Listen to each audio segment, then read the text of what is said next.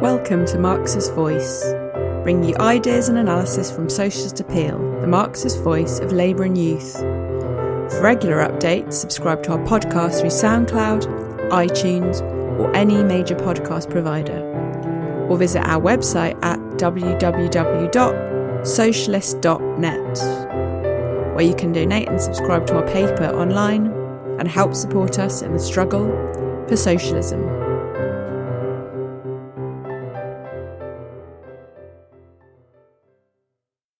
On the 3rd of November 1640, King Charles convened a parliament against his wishes, bowing to pressure, bowing to the exigencies of the situation. He convened what is known to history as the Long Parliament.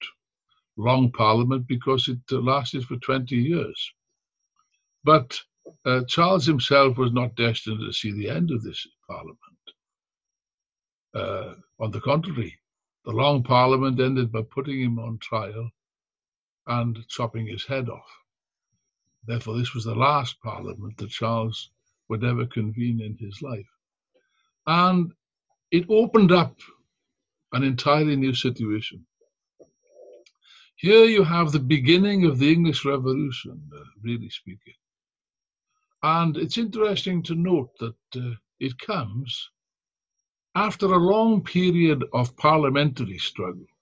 You know, Le- Lenin explained in an article which I haven't been able to trace, perhaps you can help me, but I remember that Lenin says at one point that the parliamentary struggle, the struggle, struggle of the reformists, if you like, to change the existing order, always ends up with an intensification of the class struggle.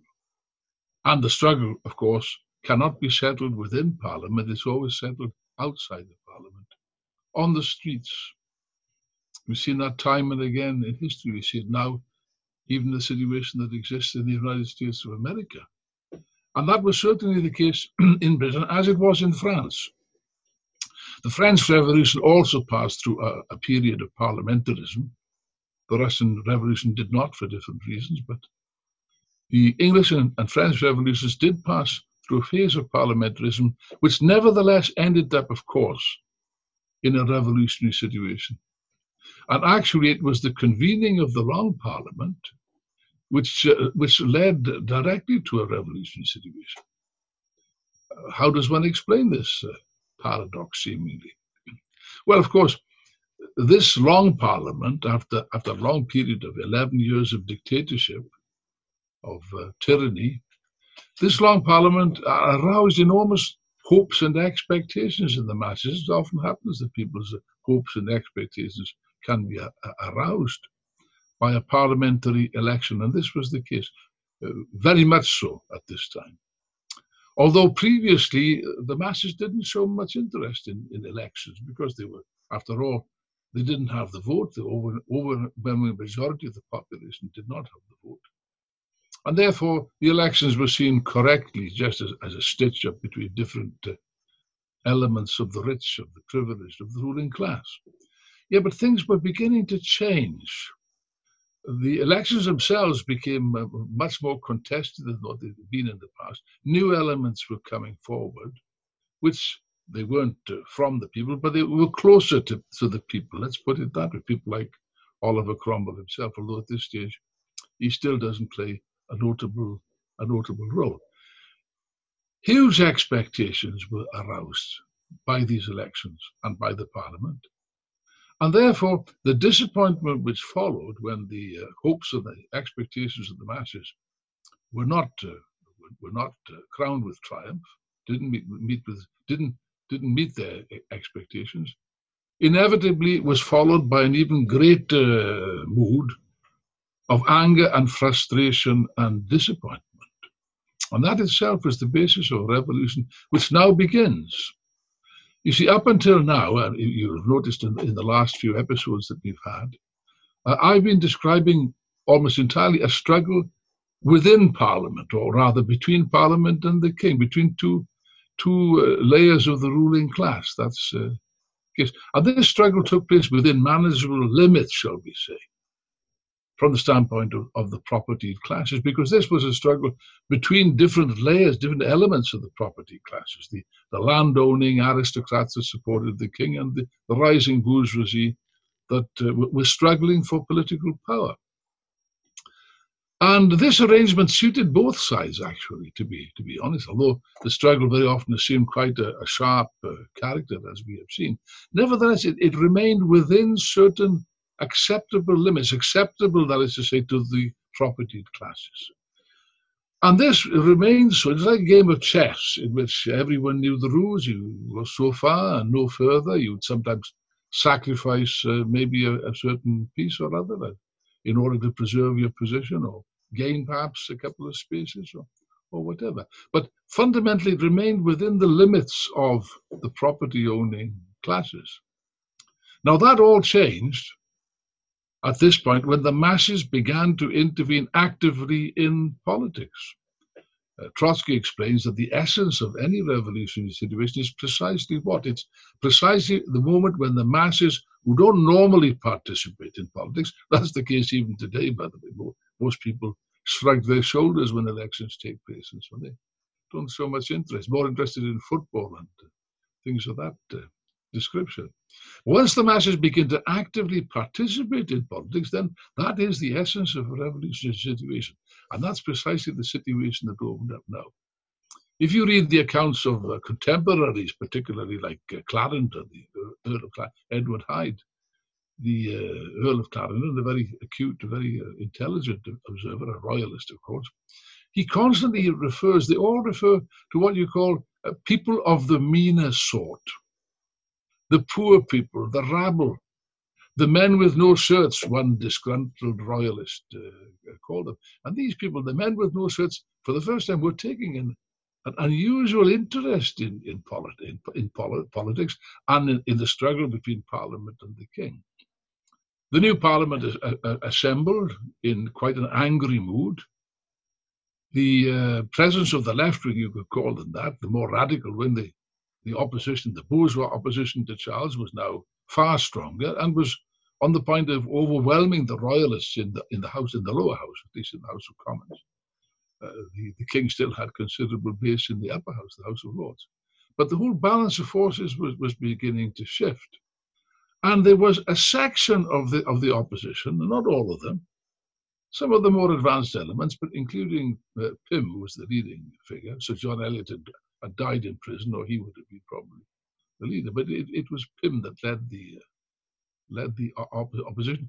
Were at least prepared. So we put it this way: they were prepared to lean on the masses, or even to rouse the masses outside of Parliament, if necessary, in their own interest or in their own self-defence, and it became increasingly necessary because uh, very very soon became clear once again the Parliament was demanding all kinds of things demanding, of course, uh, in effect, they were trying to take revenge for the 11 years of tyranny which they just had to, to suffer. They were demanding all kinds of radical changes. And the king, of course, naturally, equally naturally, was resisting. And what, very quickly, of course, things became, the, the struggle in Parliament became uh, uh, very sharp, very acute. With the risk, with the growing risk, that was the perception of many people, including the parliamentarians, themselves. The growing risk that the king would resort to violence. There, were clear, there was clear evidence, clear symptoms of that. He'd done it before. He might do it again, try to dissolve parliament one way uh, or, or the other. After all, he himself had said many times princes are not bound to give account of their actions, but to God alone, not to men, not to parliament, not to anybody. And therefore, the, the, the opposition in parliament, or a section of them, let's be careful, because you uh, increasingly you'll see divisions opening up also in the opposition between left and right. But the more radical elements were prepared to, to, to appeal to the masses outside of Parliament. And the masses themselves were beginning to mobilize, were beginning to move in quite a radical way. Now, a key role in these events is not generally realized by most people, even today. A key role was played by the masses in London London was now uh, in a state of, of, absolute ferment and agitation. The, the masses were, were, were, moving into action in, in, in, a big way. I've got a, a quote here from Hume, who I've quoted before. The capital, he writes, especially being the seat of parliament, was highly animated with a spirit of mutiny and disaffection. A spirit of mutiny and disaffection couldn't be clearer. Tumults were daily uh, uh, uh caused, seditious assemblies uh, encouraged, and every man neglecting his own business was wholly intent on the defense of liberty and religion. Now that's quite an interesting account of, uh, of, the, of the situation.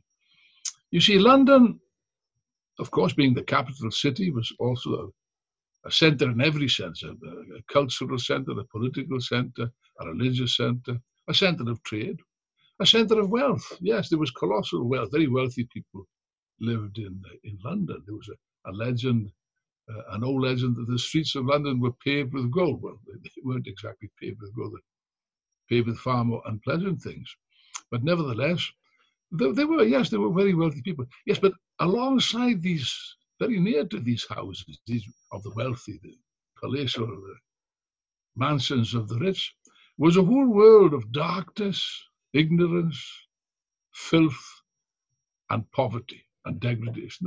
The, the world of the masses, the world in which most people were forced to, uh, to, to, live. London's population may have increased, I think, eightfold between 1550 and 1650. And it acted as a magnet, attracting all the unemployed and poor people suffering from the convulsions of uh, the movement towards capitalism, the disintegration of feudalism, which I've dealt with in previous uh, episodes. And in in London, of course, naturally, this uh, this mood of disaffection, given the, the, the prevailing culture, inevitably expresses itself in, in religious terms after uh, more than a decade of being suppressed, viciously suppressed uh, under Charles and, uh, and William Laud, the Archbishop of Canterbury, there was an explosion of movements of all sorts, religious movements, sects of all sorts. Sectaries, they were known as separatists also, because they wished to separate from the Church of England. And they met. Previously, they had to meet in secret in taverns and uh, private rooms so on and so forth. Now they came out into the open. And there was one place in particular, you probably never heard of it, but at the time it was quite notorious. Coleman Street in the city of London. I don't think it exists anymore. We have to check that out. Coleman Street in the city of London. Yeah. And in particular, the parish church of St. Stephen's in, in Coleman Street. That was a hive of uh, re- revolutionary and religious radicalism. All kinds of people were there uh, revolutionary authors, the authors of pamphlets. Uh, Richard Overton, who became uh, one of the leaders of the of the, the Levelers, had a had a, a, secret print shop in one of the one of the houses in uh, I think it was in Coleman Street, or near Coleman Street, in, from which issued a series of of uh, incendiary pamphlets and leaflets, which uh, there was a flood of this stuff, a flood of this revolutionary literature. People found their voice. They'd been forced to remain silent for 11 years, and now, of course, they came out. And you couldn't talk, stop them from talking in every street corner, every marketplace, every fishwife, every street ta- uh, street vendor, every every carpenter, every bricklayer, every boatman, every apprentice in particular. Now, the apprentices played a key role in, in, in the revolution. The youth, the young people, sprang into political and religious activity. They attended huge meetings in places like uh, St. Stephen's. Here again is uh, an account of uh, of uh, one of the uh, contemporaries. In its t- taverns and inns, as well as in the church itself, godly preaching could be heard by audiences reputedly numbering a hundred or more at a time. One woman sectary claimed a thousand. Just imagine a prayer meeting of a thousand. When, when authors, preachers, or politicians wished to, to gesture at the perils of, of, of social chaos, they only needed to utter the words Coleman Street. It was shorthand for the revolution. It's difficult for us to imagine the, the, the enormous uh, importance of this. The masses are moving into action big time and they, they have to express themselves the only way that they can express themselves under the circumstances in these enormous prayer meetings, which were not prayer meetings at all in, in, in the sense that you would understand, but political agitational gatherings. the the Cavaliers, the royalists, were uh, very suspicious of these prayer meetings. The uh, Earl of uh, Northumberland, that's right, complained that there were too many of these prayer meetings and that there ought to be, to quote unquote, more prayers and less preaching, because the preaching was very often not at, not at all about religion, only formally about religion, but mainly about social questions, clearly of a revolutionary character. The historian, the left wing historian Christopher Hill, uh, called uh, Coleman Street, he described it very graphically as the Faubourg Saint Antoine of the English Revolution. Now, uh, if any of you know about the French Revolution and about the Jacobins and the sans-culottes, you will know that the uh, Faubourg Saint Antoine, that was the hive of the, the center of the radical uh, men of no shirts, the sans-culottes in the French Revolution. And this was the equivalent. I think I agree with that, um, with that, uh, that, with that description of it. and the authorities were beginning to get quite alarmed at this uh, mass movement, this mass protest movement, which were taking to the streets. The direct intervention of the masses changed everything. That's the main point of this particular lecture. There was a veritable flood of, of pamphlets. Revolutionary journalism was born. You know, the, all kinds of people began to, to, to, to find the, the, the, the skill at, writing. Even those that had been imprisoned, I'd mentioned them earlier, people like Prynne, Bastwick, and Burton, and John John Lilburne, the, the, the, famous leader of the, the Levelers, who all in jail at this time. They were in prison. They'd been in prison under dreadful conditions for a long time. They were released by the revolution. One of the first acts of the Long Parliament, they didn't have much option in the matter, well, they probably wanted, to do it anyway, was to order the release of these prisoners. They were released. And previously, because of the fear that they were still writing uh, their incendiary pamphlets from prison, uh, several of them had been a- exiled to places like uh, the Isle of Scilly, if you ever heard of that, off the far western coast of uh, coast of England, or, or, Jersey and Guernsey, and so they they were they thought they'd get them out of the way. Didn't succeed. They were forced to be released, and when they did release, when when they arrived on shore, they were greeted by masses of people, thousands of people, excited crowds of people came to receive them with, with uh, shouts and excla- exclamations. And as they approached London, every every, every village and hamlet they passed through, people joined in the demonstration. So they ended up with, with a mass a mass demonstration as they approached London. Same thing happened when when when Lilburne was released from prison. The same thing happened, and this this colossal upsurge of of, uh, of, of the mass movement of the men of no shirts was met with absolute horror by the ruling class. They saw this correctly as it happened. They saw this as nothing more, more or less than a revolution. The Earl of Clarendon, who I've mentioned, one of Charles' most trusted advisers, complained that what was it was in effect a peaceful demonstration. There was no question. It was a peaceful, orderly demonstration, uh, expression of people's joy and so on and so forth. He described it as, quote, an insurrection, for it was no better, and frenzy of the people. And he was, he was quite horrified. Other, par- other members of the ruling class thought exactly the same as Clarendon. He was a monarchist, but don't don't worry. Even some, quite a few of the moderate opposition, the bourgeois opposition, were also not too pleased about this. You see, none of them, no section of the ruling class, neither the monarchists or the parliamentarism ever had the perspective of handing power to the people. This was not, not on the agenda. Uh, the very thought filled them with horror. And therefore, of course, this began to open up, began to open up divisions within the parliamentarians, a division between left and right within the actual uh, opposition themselves. And a prime element here, the religious question is never very far away, was the question of the bishops in Parliament. Now, you see, up until now, it might strike us being odd, but up until now, the Church of England had an automatic right.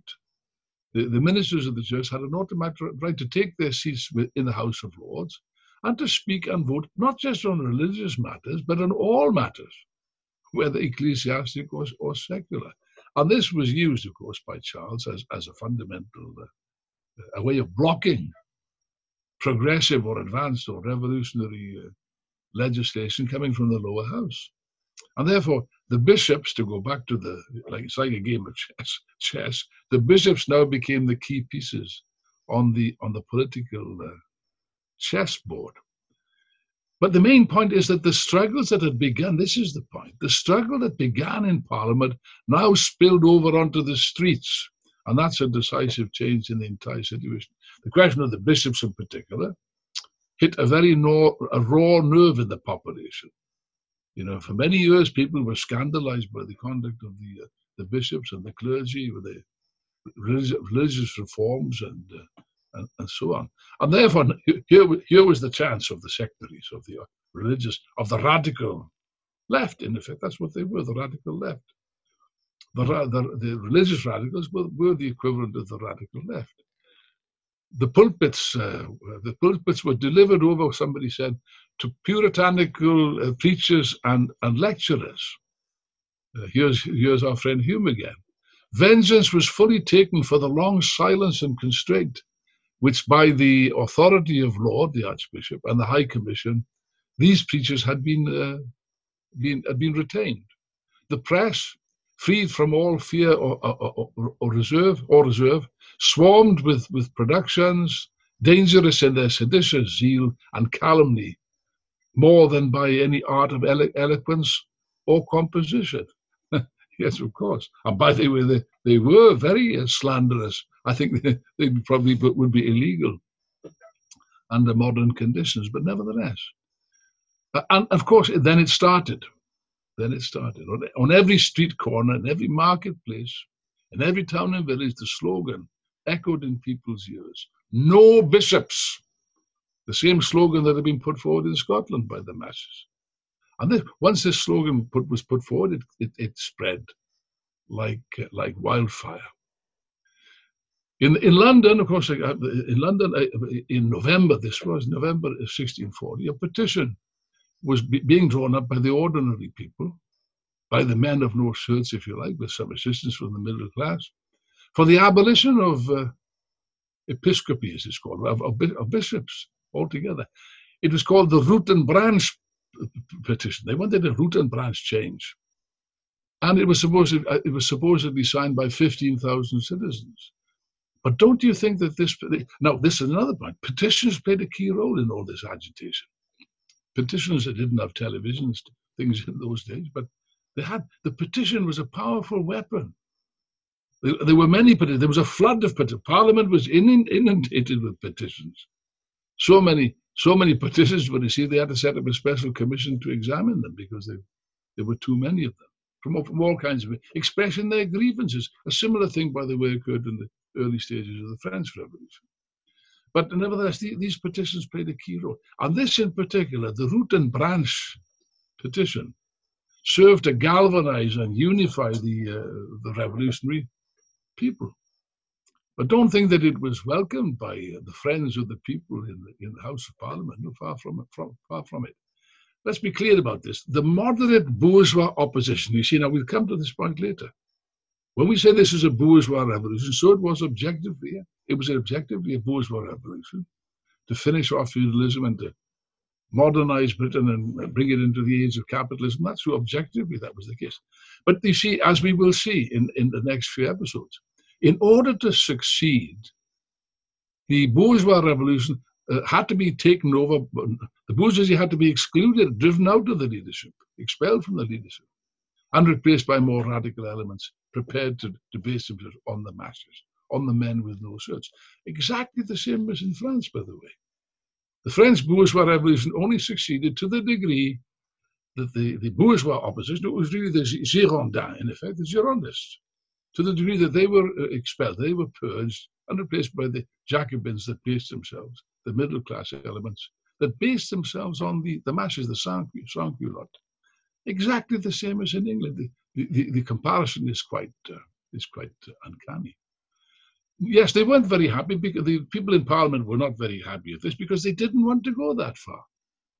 They didn't really want to get rid of bishops.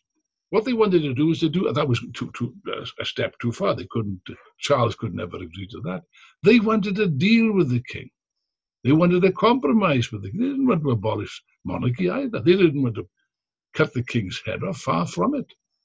What they were striving for is a deal, a gentleman's agreement between different elements of the property classes, not to hand power to the people, not to overthrow by revolutionary means the existing order.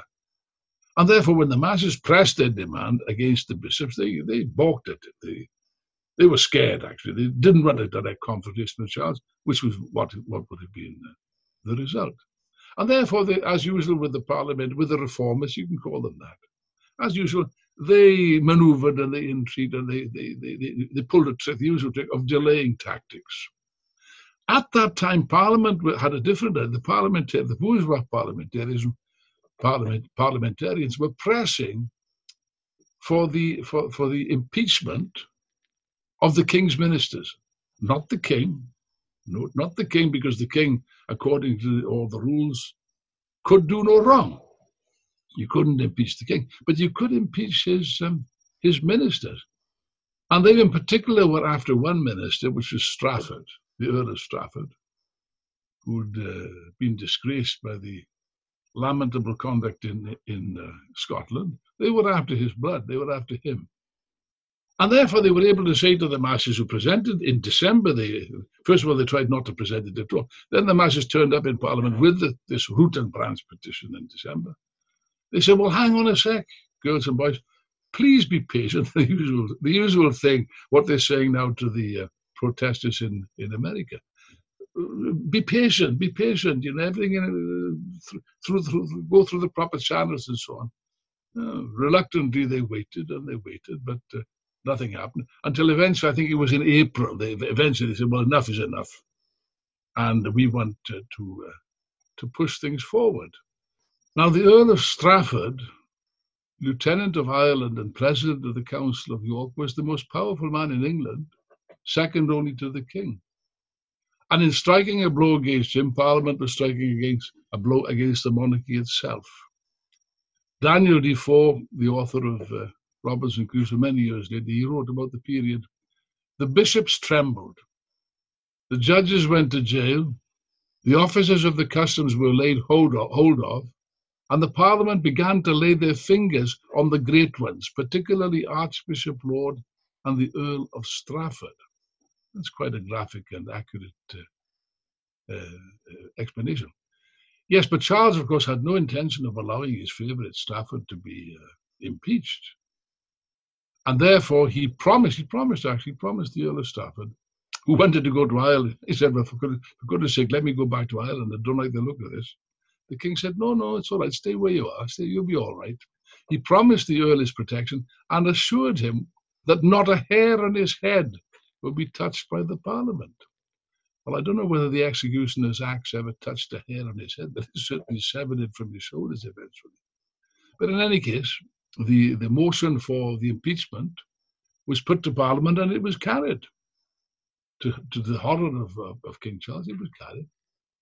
But all was not yet lost. The bill, the bill still had to get through the House of Lords. Surely uh, uh, his lordships would stand by the king's chief advisor. Yes, and probably the, probably Strafford would have been saved. Charles was moving all the strings to save him. But by now the whole affair was taken out of their hands. It had spilt out, out, out of the courtroom and into the streets. Again, in every, in, on every street corner, fishwives and street vendors, porters and apprentices, carpenters and housewives, everyone joined in the general clamour. And the universally raucous cry went up everywhere, calling for the execution of Strafford. That was decisive. That was decisive. The trial started, and frankly, it went badly didn't look too good at all. Strafford, in fairness, put a quite a coherent defence, which was that how could he be guilty of treason when uh, uh, you can only be guilty of treason if you act against the king, and he wasn't acting against the king, which is perfectly true. So therefore, it looked, and people were following this. You see, that's the point. The masses now were following all these things like hawks carefully, and therefore, uh, when when it looked as if the king was going to pull it, pull it, pull it off and, uh, and rescue his, uh, his friend. Then, of course, they intervened uh, quite, uh, quite decisively. uh, fearing that he might be let off, they began to mobilize, and by God did, did they mobilize. The religious radicals got up a petition which was signed by between 20 and 30,000 people. This is a colossal amount of people. And uh, large crowds of, of angry people. You just imagine the scenes. Large crowd. You could imagine what, what London was like at this time. It was like a, a seething mass of, of, of, revolutionary people. Large crowds of angry people gathered around the, the King's Palace at, at, at, at White. Never mind about Parliament. They gathered around the House of, of Lords. I'll deal with that in a minute. But they even went to the King's Palace, yelling, Justice, justice, and hurling dreadful threats and curses. Radical preachers addressed huge audiences from their pulpits, loudly demanding the punishment, the punishing of offenders hurling curses against those iniquitous, iniquitous magistrates who allow great men to evade the punishment for their crimes. What a pity we don't have that in Britain at the present time. I think one or two people would be dealt with quite uh, quite well. Our friend Hume describes the scene, with your permission, I'll quote again. After popular violence, popular violence, of course, is always the same story. After popular violence had prevailed over the Lords, the same battery was next applied to force the king's assent.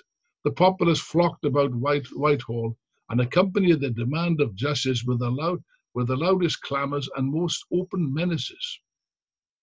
On the 10th of April, the king ordered the mayor of London, who, by the way, was still uh, the, the, the Lord Mayor and his gang, were, were in favour of the king. They were not with the, not, not really representative of the people of London at all.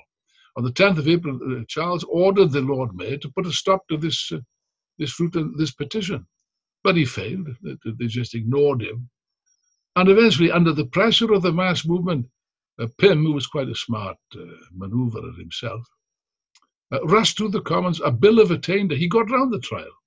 Trial was going badly, so he just sidestepped it. He passed a he moved in, in, in rushed to the Commons a bill of attainder, which was enacted on the 10th of May. And this took the whole thing out of the hands of the court. Uh, the, the, bill charged Strafford with the, the offence of his heinous crimes and that he should suffer, in effect, the death penalty. And the bill was passed by a vote of 35 to 7. Now, here's an interesting point. Out of the 80 members who present at the trial of Materis, who had been present at the trial of, uh, of Strafford, out of 80 of them, only 36 were present when the vote was finally taken in the House of Lords. Now, why was this? Why was this? They were absent. Why were they absent? Well, here's an explanation. I've got it here. Uh, by one MP was Arthur Arthur Capel, MP for Hertfordshire, and one of the wealthiest landowners in England, who later regretted giving his vote against Strafford and confessed that he had done it out of a base fear of a prevailing party. The prevailing party was the opposition of, of Pym and, of course, the masses. And by God, did they move into action. They're, they're quite inventive also. You know what they did? They drew up a list of 39 MPs that voted against the act of uh, the attainder. Uh, and this is what they did with it. Uh, here's a quote. At the Exchange and in many places in London and Westminster, including the doors of Parliament itself, placards were pasted up bearing the, the legend, the slogan, Enemies of Justice and Straffordians containing a list of, of names of the MPs who voted against the attainder, uh, who, to save a traitor, would betray their would, would betray their country, and concluding with the demand that these and all other enemies of the Commonwealth should perish with Strafford. Get a load of that. This is the and, and, and they, they meant it. They meant it. Those members, uh, by the way, were, were subsequently subjected to uh, abuse in the streets. They were attacked and so on. And of course, they dare not go to Parliament. That's simple. And this became quite a common occurrence.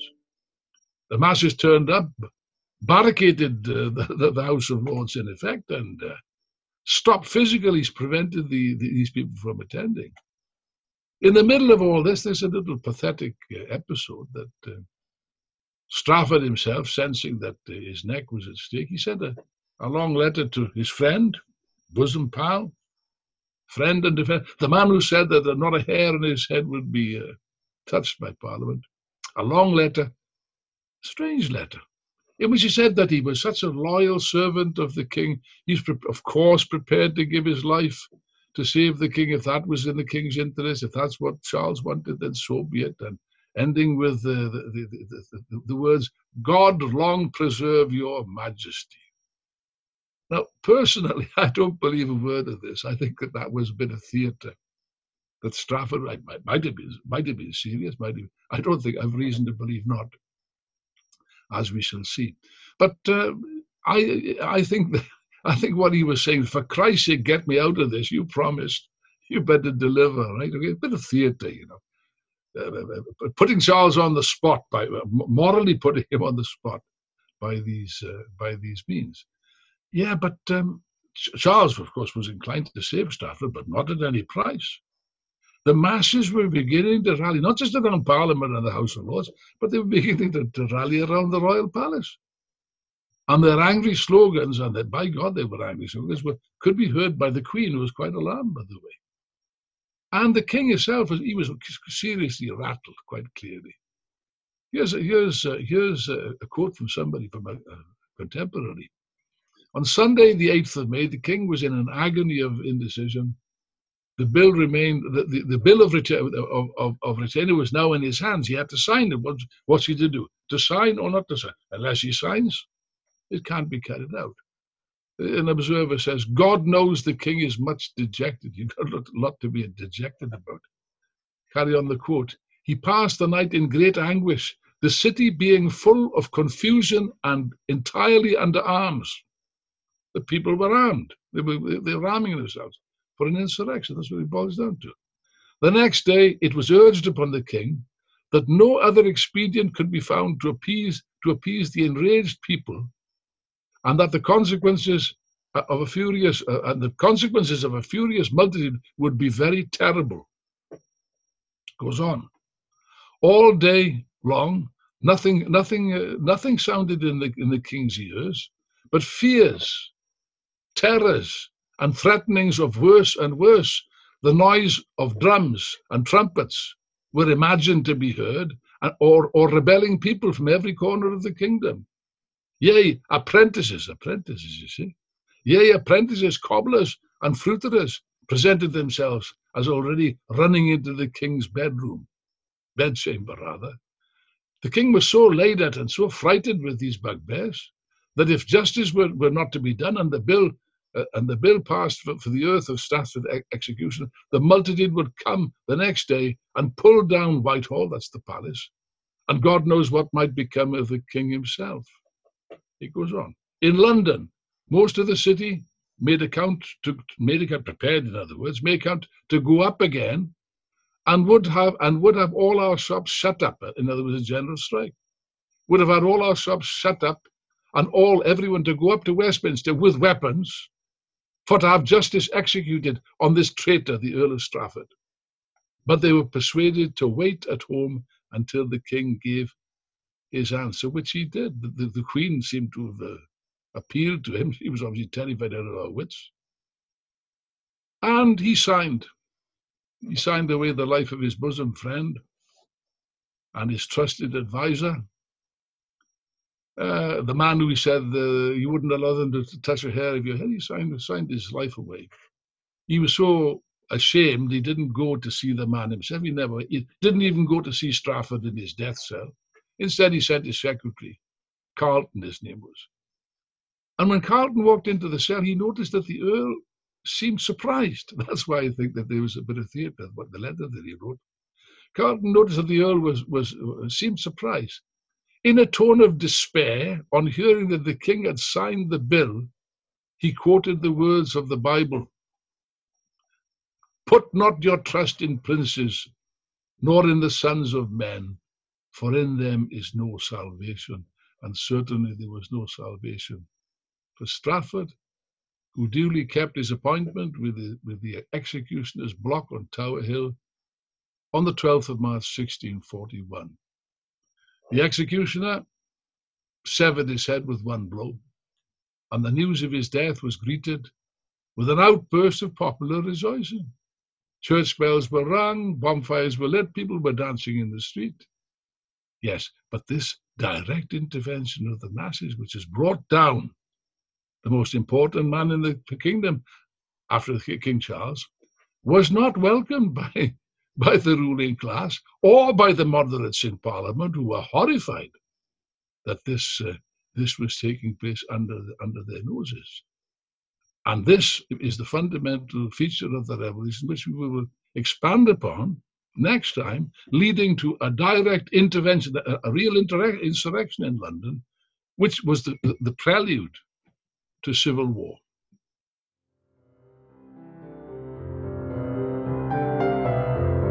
Thanks for listening. We hope you enjoyed this episode of Marxist Voice. You can subscribe to our podcast through SoundCloud, iTunes, or any major podcast provider, or visit our website at www.socialist.net. And if you're able to, please donate or subscribe online and help support us in the struggle for socialism.